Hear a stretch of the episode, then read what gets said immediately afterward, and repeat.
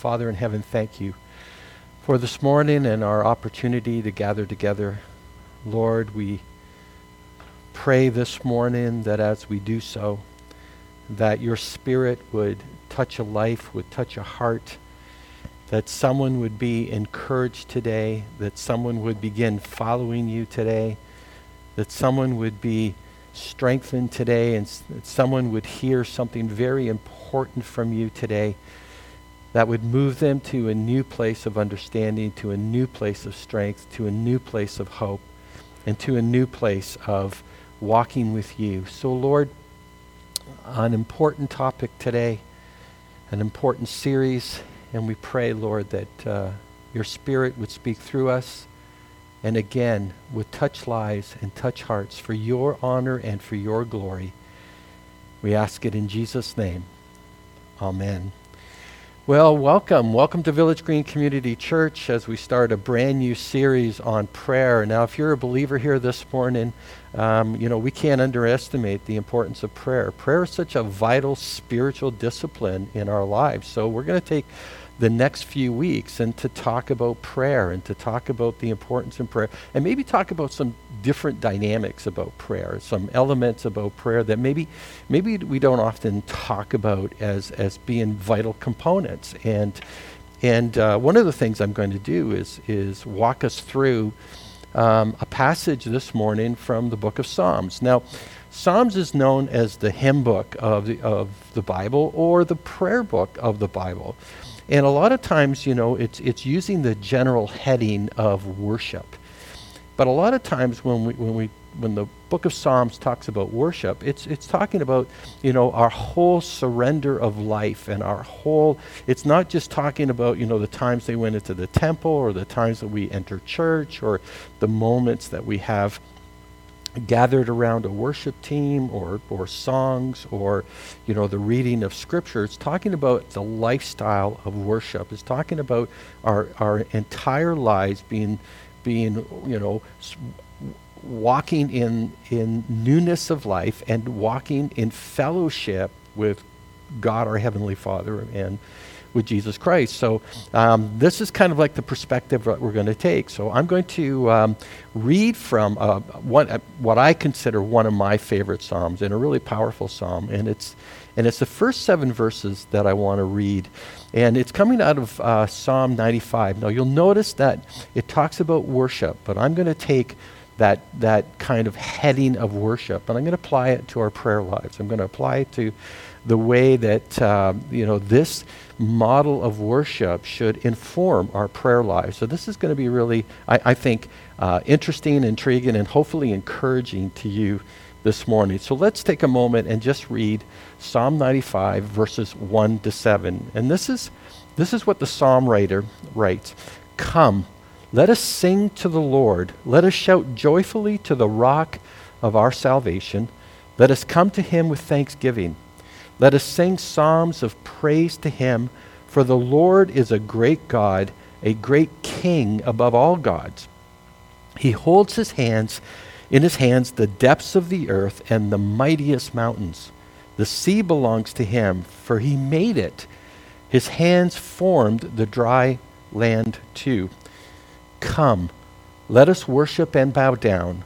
Let us kneel before the Lord our Maker, for he is our God we are the people he watches over, the flock under his care.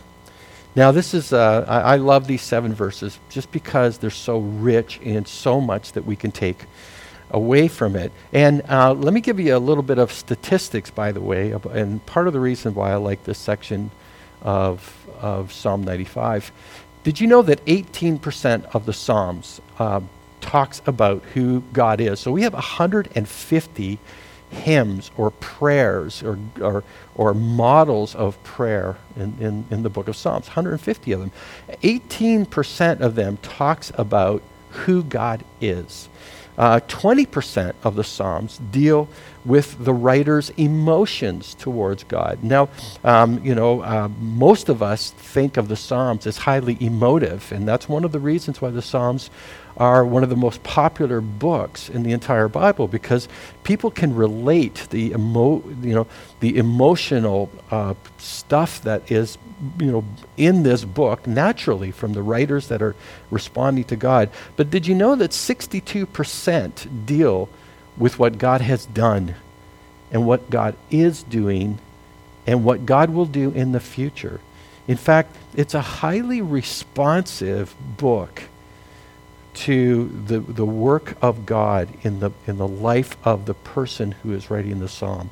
And so it, it is very responsive, recognizing who God is, uh, re, you know, recognizing what God is doing in that person's life, and extolling the beauty and the virtues of what God is doing in the life. And, and the psalm in, in twice has the invitation to worship. Worship. You know, the psalm begins with the with the word come. Everyone join in. Don't, you know, we're not leaving anybody out. Everybody come. And in verse 6, it's repeated again. Come. Here are the reasons why to come. And here are the reasons again in verse 6. We want to remind that each and every one of you are invited into this experience that we call worship, this experience we call we call prayer, that prayer is part of worship. And, you know, in, in many ways, it is kind of like the motivation behind a Sunday morning service is that what we do here is an invitation that whoever you know is is watching online whoever is sitting in in the, the chairs right in the auditorium that it's an invitation to come and to worship to surrender yourself to bow down before the Lord our Maker, to release, you know, the things of this life. And, and for however short a period of time, we're going to invite you in, in experiencing God in his fullness and in his wholeness. And, and throughout the service and throughout the psalm, it's recognizing who God is, what God has accomplished, and that our worship is not empty because it's something that we just do to feel good. It's worship in response to a number of things. And we're going to talk about that response to a number of things. You know, we sing to joy to God, we shout and proclaim His salvation, we offer our prayers to Him in thanksgiving. And that's the kind of element of this particular message that I want to talk about today is this whole Thanksgiving thing. And we want to honor God in music and song and exalt Him above everything else because, because of uh, the characteristics that the psalm writer is going to bring out in this particular um, psalm that we're, we're looking at this morning. So here are some of the reasons that uh, we're, we're going we're going to worship. Here are some of the things. Um, our, and, and I'm going to you know narrow the, this down to our prayers. Okay, I think I think the way we worship is often reflective of our, our prayer life and vice versa. So if our worship is filled with thanksgiving, if our worship is filled with acknowledging and extolling the wonders of God, I think that comes through in our prayer life. I really do.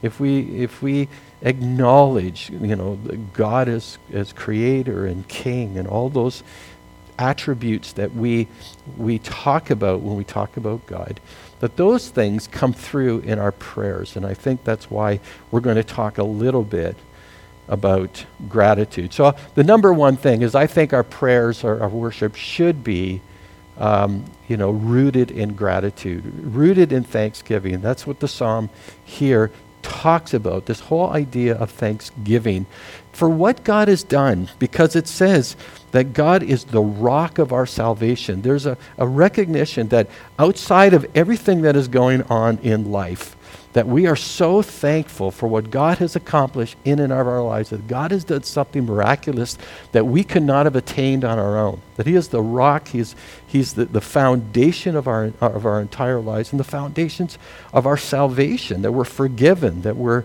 brand new creatures because, because of what is what God has done. I came across a survey just recently from the Macdonald Laurier Institute, and it released a COVID 19 misery index. And I was fascinated by this. Did you know that they had all these rubrics of deciding which nations uh, in, in the developed countries were happier and which were more miserable because of this pandemic. Norway and New Zealand got A pluses. You know, they were relatively, you know, happy nations in spite of everything that was going on with the pandemic. Do you know that Canada fell to like a low C? That we are miserable because of the pandemic. We only beat out two other developed countries, and that was Spain and the UK. Those were the only two countries. But on the misery list, we were really, really far down on the, on, on the misery list. We were incredibly miserable during this pandemic. Now, I don't know how we can explain it or, or what it is intrinsic about Canadians that made us really miserable during this pandemic, but can we just say that the pandemic, I don't think, has been easy on anybody? It's been hard on everyone.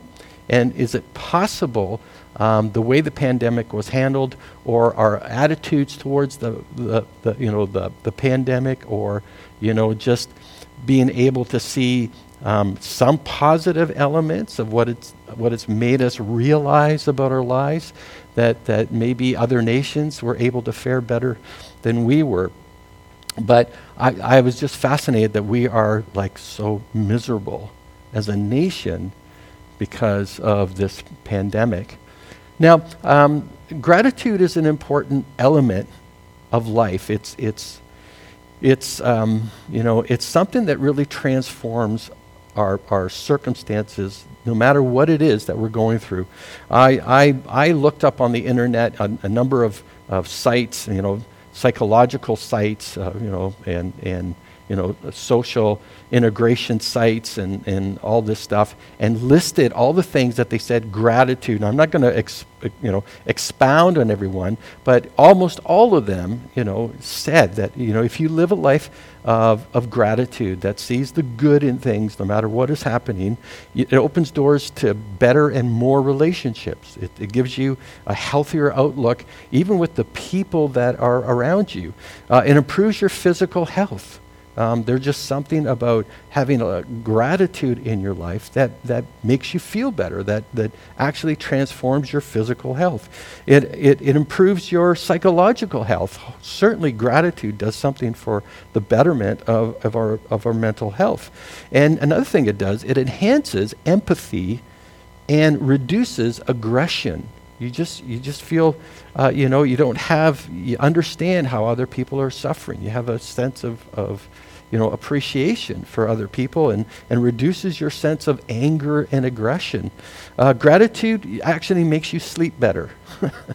um, again, I don't, I don't know the, uh, you know, the, the medical components that, that make that happen, but almost, almost everyone said, you know, in, in talking about healthcare and, and all of that, that it, it does that. And improves your self-esteem. It improves your own self esteem, and it even increases your mental strength, whatever that means.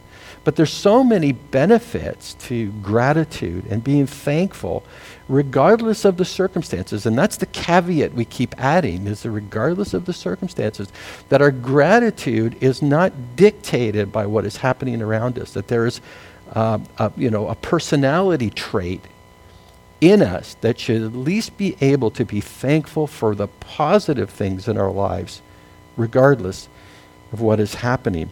And in gratitude boosts optimism, it boosts enthusiasm, uh, love, joy, happiness. And, and at the same time, because we have this heart of gratitude, it, it protects us from destructive emotions like envy, greed, bitterness, resentment. Now, think about that as part of your prayer life that when you continually go to the Lord, it's not about, you know, the difficulties that you're experiencing, but you're in the meantime thanking God for something good in your life. Now, I was, I was intrigued a number of years ago where I, where I heard, I can't remember, I apologize, but I remember somebody saying we only identify maybe a handful of positive things that are happening in our lives that we would attribute to God. But the reality is is God is probably doing much much more in our lives in a positive sense that we are willing to acknowledge or even to recognize or we, we or or we miss it totally. And there's just something about about acknowledging those things in our prayer life and thanking God for it that, that gives us a far healthier spirituality, if I could say it that way. And, and not, not only the whole gratitude thing, but there's some recognizable things that come out of this song as well that I think, I, I think are, are, are key important components in our own prayer lives.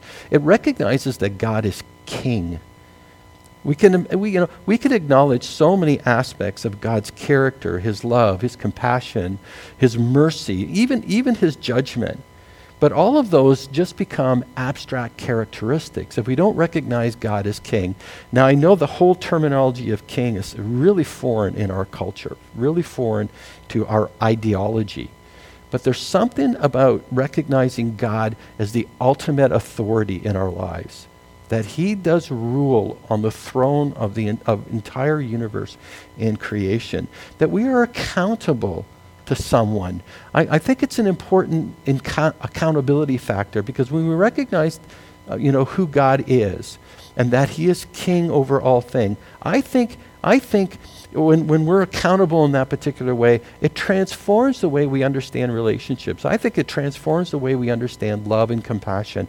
It transforms the way we understand our responsibility to who are accountable. We suddenly become responsible for healthy environments, for the creation. We become responsible for, you know, having, having a work ethic. Uh, we become responsible for being people of justice. We become responsible for, you know, um, putting away all kinds of injustices and, and, and racial uh, injustices, all of those things. I think, I think it demands of us who believe in God and recognize Him as King and authority, it, it, it shapes the whole motivation and responsibility that we have as believers in God. And I think that's so important.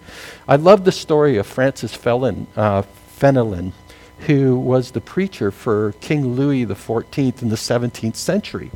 Um, this one particular sun, Sunday, King, King, King Louis XIV shows up at, at the Sunday service with all his attendants. And as he walks into kind of like the chapel and uh, he looks around, there's nobody else in the church. And Francis Fenelon is there, and, and, and the king says, What is going on today? Why, why are we the only ones here? And Fenelon replied, and which I think is really cool what he did.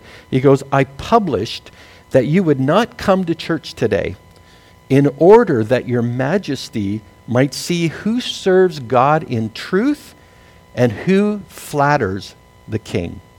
Isn't that beautiful? And nobody and nobody other than the king and his attendants showed up. And it was a powerful statement of who comes to flatter the king or who really comes to worship God in truth. And I think that's such a powerful statement because do we live just to flatter God or just to get by with God or just to get from God what we want or just to be blessed by God because you know that's all we're looking for? Or do we recognize and make our lives accountable to him because we want to live in truth? We want to live in, in righteousness as God has given us, you know, directives in, in, through His Word and through the person of Jesus Christ. You know, because we worship God not to flatter Him, because but but to recognize Him as King in our lives, and He is on the throne of the universe, and that's that's one of the aspects of this particular psalm that comes out uh, another thing is, is mentions God as creator. Um, now, I want to be really cautious here. Uh, I read just recently, um, actually, now I think of it, it's actually an article out of 2017. Um, do you know what the Large Hadron Collider is? It's in Switzerland, right? And it's the most, the world's largest and most powerful particle accelerator in the world. It is uh, it started up in September 10th of 2008, and it's 27 kilometers. Um, the complex is 27 kilometer ring, and it's a super, it has superconducting magnets, and it this this accelerates um, energy and particles in this sort of tunnel, 27 kilometer thing, and, and collides them at almost the speed of light. And, and scientists figure out how, you know, these, these energy particles work and start to make you know, determinations about how the universe was created and all this kind of stuff. And back in two, 2017, they actually released an article, a statement out of the Collider saying that um, the universe is a miracle. That based on all their experiments and what they were finding out about energy sources and dark matter and, and Higgs boson and all those kind of stuff, that the universe should not exist and I thought that was wow. And they're talking about all the intricacies and all the, the delicate balances of, you know, the energies that exist and how the world is just, you know, so finely tuned and all the stuff that they were discovering. And, the, and, the, and they said, they actually, the title of the, of the article actually said, the universe is a miracle. It should not exist. And I, I was just really excited reading all of that. But then, you know, there was this disclaimer, which just broke my heart, absolutely broke my heart. And the disclaimer was this is that this has nothing to do with spirituality or religion and everything to do with science. In fact, they were here they are talking in miraculous language, in kind of uh, you know creation language, and yet they absolutely refuse and even had a disclaimer in the article that it had nothing to do with God, nothing to do with spirituality, nothing to do with religion.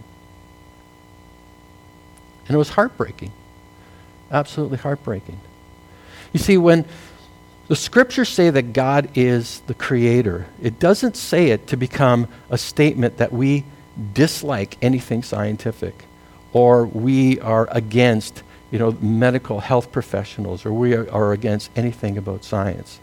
When it says that God is, is creator, it's for us to acknowledge the wonder and the beauty of how God has has made the earth, made the place that we're living, the, the beautiful intricacies and how everything is tied together, and how God has made this a place for us to exist. And it's to, you know, see the wonder and the beauty of God's, God's creativity in all of it. It's not to slam anyone who, you know, sees it in more pragmatic terms. In fact, I would argue if you read uh, the wisdom literature in the Old Testament, it is all about understanding the mechanisms of how God put the universe together, how God put the things of this earth together, to understand, you know, the common, you know, uh, scientific ways that the things are intricately linked and how we can better understand them and, and better live our lives in light of how God has made the creation. That's part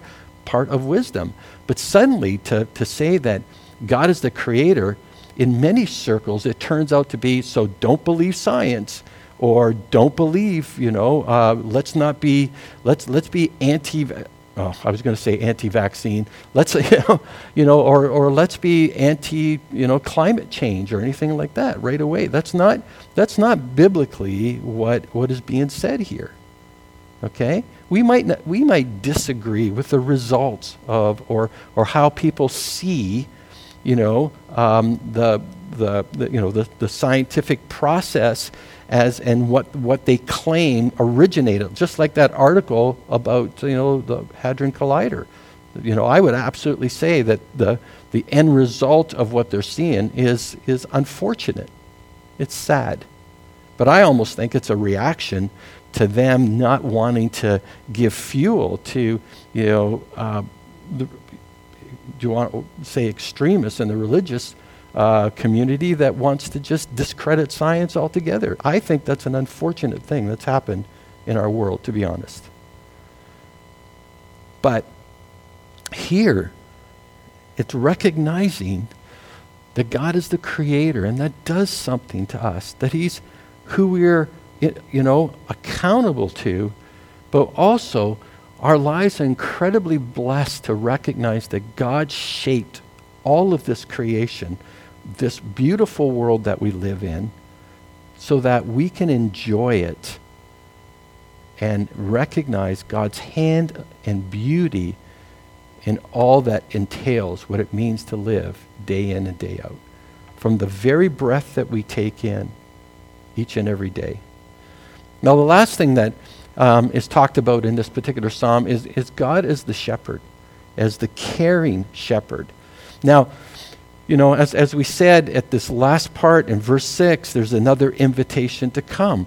Um, but it's to come, bow down, and worship God. Why? Because God's just not the king. He's just not the, just not being the creator, um, and those things are all well and good. But can I can I make an argument that you can be a king and you can be the creator of all things, and you could just not care for it at all, or set it aside? How a lot of people feel that God, you know, God works in the world. But the fact of the matter is, those are uh, you know qualities of God that are you know, intrinsic to who he is, but the fact that he's a caring shepherd makes it all worthwhile. Imagine if God was not a caring shepherd and he was in control of everything and he created all things and yet was out to, you know, make it more difficult for us to live. But the psalmist, you know, recognizes that God is one who cares for us intimately.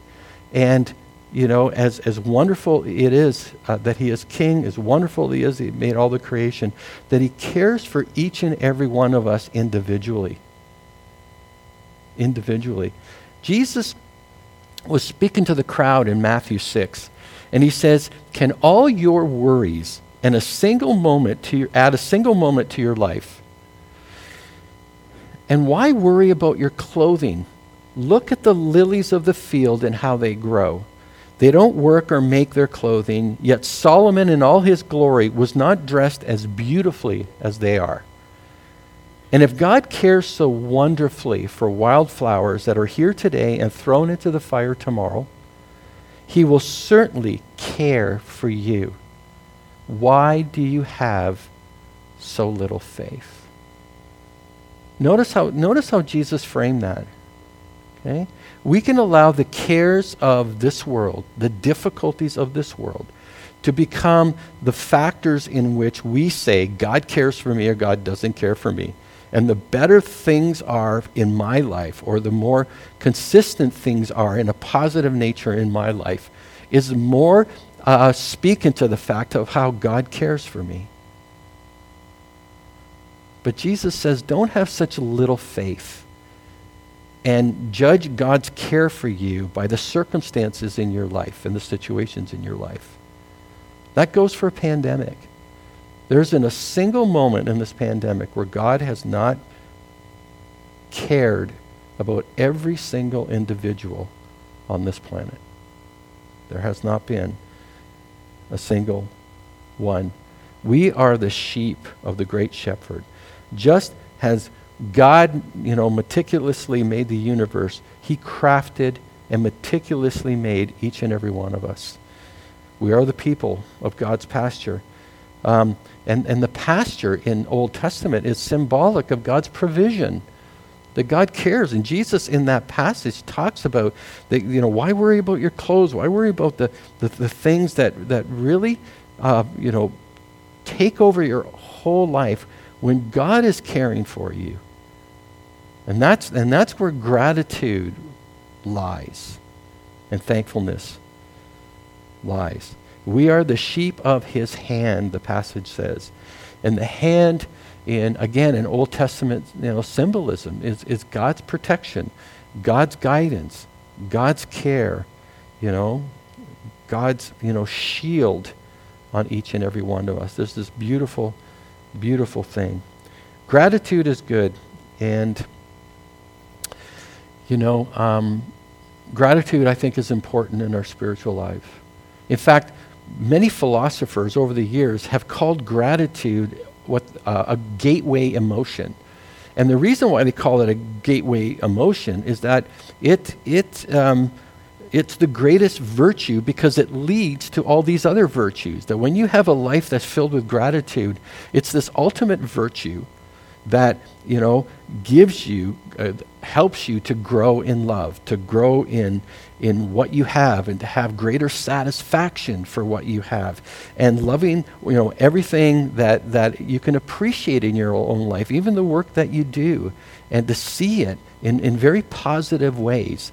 And when we have a, a high level of gratitude in our life it feeds all these other areas of our lives in very very positive ways. So that's why it's called a gateway emotion. So um, how do we cultivate gratitude in our prayer life? What, what is it that we can do um, in our prayer life to be more thankful to the Lord? Uh, is this a component that we should add to our prayer lives? I think absolutely. I, I think as a component of worship, I think it becomes important. So how do we, you know, build our, our gratitude muscle in our lives? Here's, here's four suggestions really quickly on how to build gratitude uh, in your prayer life. Number one, let's give it some space. Give it, give it space. And what I mean by that is, is, is make space for it in your life. Begin your day with intention. What is it that I can be thankful for today? That, I, that I'm going. At the end of the day, think about, you know, what experiences, what happened at the end of the day. Um, you know, uh, I, I love something that we've started doing even with our, our grandkids is like uh, with, with our oldest grandkid especially is, is what can we be thankful for? Uh, you know, whenever they, they have dinner over at our place, it's one of the things that sort of becomes the conversation around the dinner table. What are you thankful for today? and to sort of build his gratitude muscle. And it actually helps us build our gratitude muscle. It, it forces us to look over the day and to think the positive things that we can be thankful for that, that happened in the day. Okay? Um, so, find, and, and, and by the way, find small things it doesn't have to be huge things. Sometimes when we talk about gratitude, we talk about, you know, uh, a lottery win. That's, that's kind of like the level at which we start saying, oh, I can be really thankful. But even the really small things uh, that, that, that have beautiful consequences and small joys that are added to your life are worth expressing as gratitude. In fact, you know, uh, you know, people in, in the field of, of dealing with, you know, human human uh, emotions and that say even those small things and and a number of small things even over time add up to such a big you know level of joy and happiness in, in your life be grateful for so many little things and, and can, can we can we just be brutally honest and say sometimes this isn't easy when life is hard but it's when life is hard that gratitude for even the small things can transform your experience and transform your prayer life and, and allow yourself to be more joyful of what it is that God is doing in the midst of the difficulty that is so important. Okay? Um, you know, I'm, I, I remember somebody years ago, you know, and I, I, I remember it was just a little thing, and I don't know why it's stuck in my mind. But I know they were going through a really difficult time. And I remember them coming into the office. This is going back years ago before I was in ministry. And I remember them saying, Oh, the line at the coffee shop was so short today. It was the best thing ever. Because normally this line, I'm, I'm there like 10, 15 minutes waiting.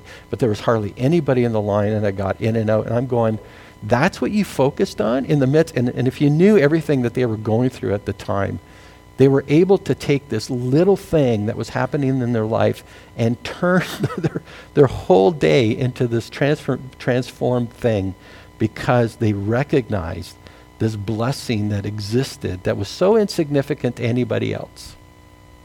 But that's what they focused on. And it made all the difference in their life. The second thing is expand your focus. Um, don't, you know, uh, be expansive in the sense, don't just focus on the things. Like, focus on, you know, people and the conditions. You know, I talked a little bit about this, you know, being in the coffee line, but, you know, ex- expand the focus. Sometimes it's all about you know, circumstances and, and not the people that are around us or the conditions of those circumstances or, or little things, you know, that we can get very myopic that I'll only feel grateful if it happens in this category or if it happens in this area of my life or this is where I'm looking for you know, things that I can be thankful for. But make sure you don't miss what God is doing. And it might come from the side, it might come from behind, it might come from somewhere else, it might come from somebody you're not expecting it. Eh, but but acknowledge those things. Don't don't kind of limit it to those things that you want to be thankful for. And that's part of your prayer. Lord, thank you.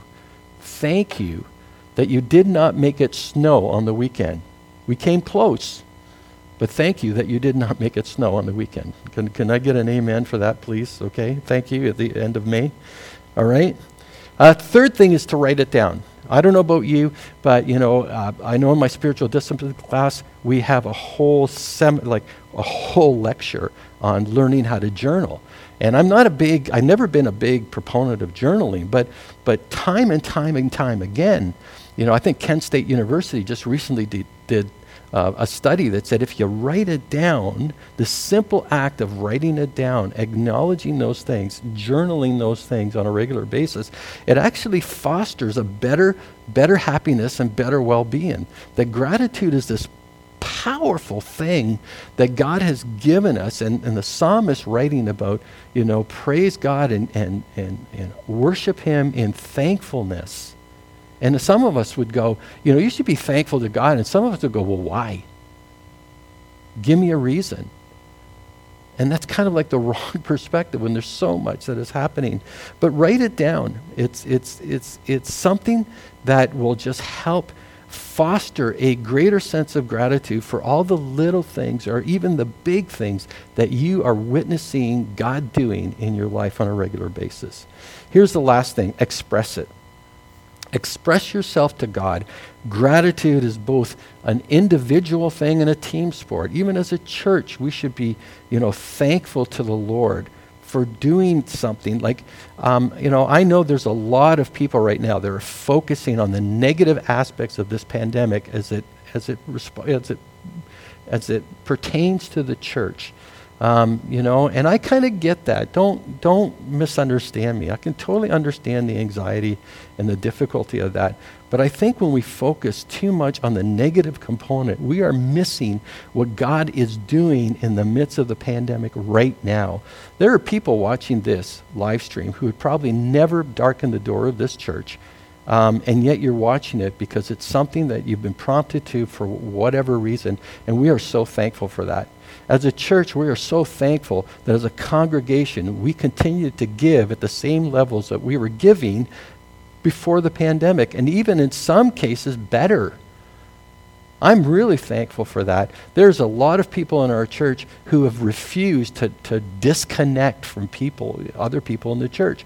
They're continuing to be connected. And if you knew the number of, of times elders and the prayer team have prayed for you even, even specifically your name and, and, and connected, you know, I'm, I'm thankful for all of those things. It's not like we just went like this, oh, we're done, we're, we're, you know, we can no longer be a church. Okay? We refused to kind of go into that mode, even though we acknowledge that being together and all that kind of stuff is wonderful. But we didn't want to focus on the negative aspects of what is happening tried to make the very best and do our very best to continue being a community and continue to grow people in Jesus Christ and to care and to love people to the best of our ability while we're here in this situation and in this context. Because we are a church that loves God, loves people, and wants to change the world. So express it. You know, gratitude expressed is a, is a powerful encouragement tool. So learn, learn to, to say thank you to the Lord in your prayers for all that you have, for what you recognize Him doing in your life, and for the people around you that God is using to continue to grow you, to continue to challenge you, to continue to encourage you, to strengthen you on the journey, who are being the hands and feet of Jesus at a time when you may not have the strength to continue in your own strength. The more we practice gratitude in our life, the more that gratitude shows up in our spiritual life, especially in our prayers. Let me close by asking you, what are you thankful for today? Has, has gratitude been a priority or even a focus in your worship? And have you opened your heart to the Lord and said, Thank you for what you've done in my life? You know, there are some of you here this morning who probably have never had um, a sense of thankfulness in your relationship, or you, you, you've never considered following God. And to see life as a, a positive expression of what God is doing in your life in the midst of difficult situ- situations and circumstances. Can I, can I invite you, as the psalmist does, to say, Come and experience the love of God in your life in a way that would make you thankful for everything that you presently enjoy and have. And for you, if you're a Christian here this morning, I pray it's elevated your sense of gratitude and wanting to say, Thank you, Lord, for being in my life, for being the rock of my salvation, and being all that matters in a very difficult world. Bless you. Thanks for being here. Thanks for encouraging us by, by tuning in and being part of this. I want to just um, encourage you to stay thankful and to be part of this last song as we respond to this message. And I'm just thankful so much for, for all of you who are part of this service this morning. And thank you to the Lord for all that He's doing in the life of this church. Amen. Let's pray. Father in heaven, thank you for your work in our lives, what you are doing in the lives of so many in this church. Lord, we are so grateful that you have been faithful during a very difficult time. And as a church, we continue to experience all that your faithfulness has shown. And Lord, we are a church that wants to raise the element of thankfulness because we have a great God, a great King, a great Creator, but yet is a God who cares for us each and every day in the most intimate of ways. And we are so grateful and thankful that you are our God. In Jesus' name, amen.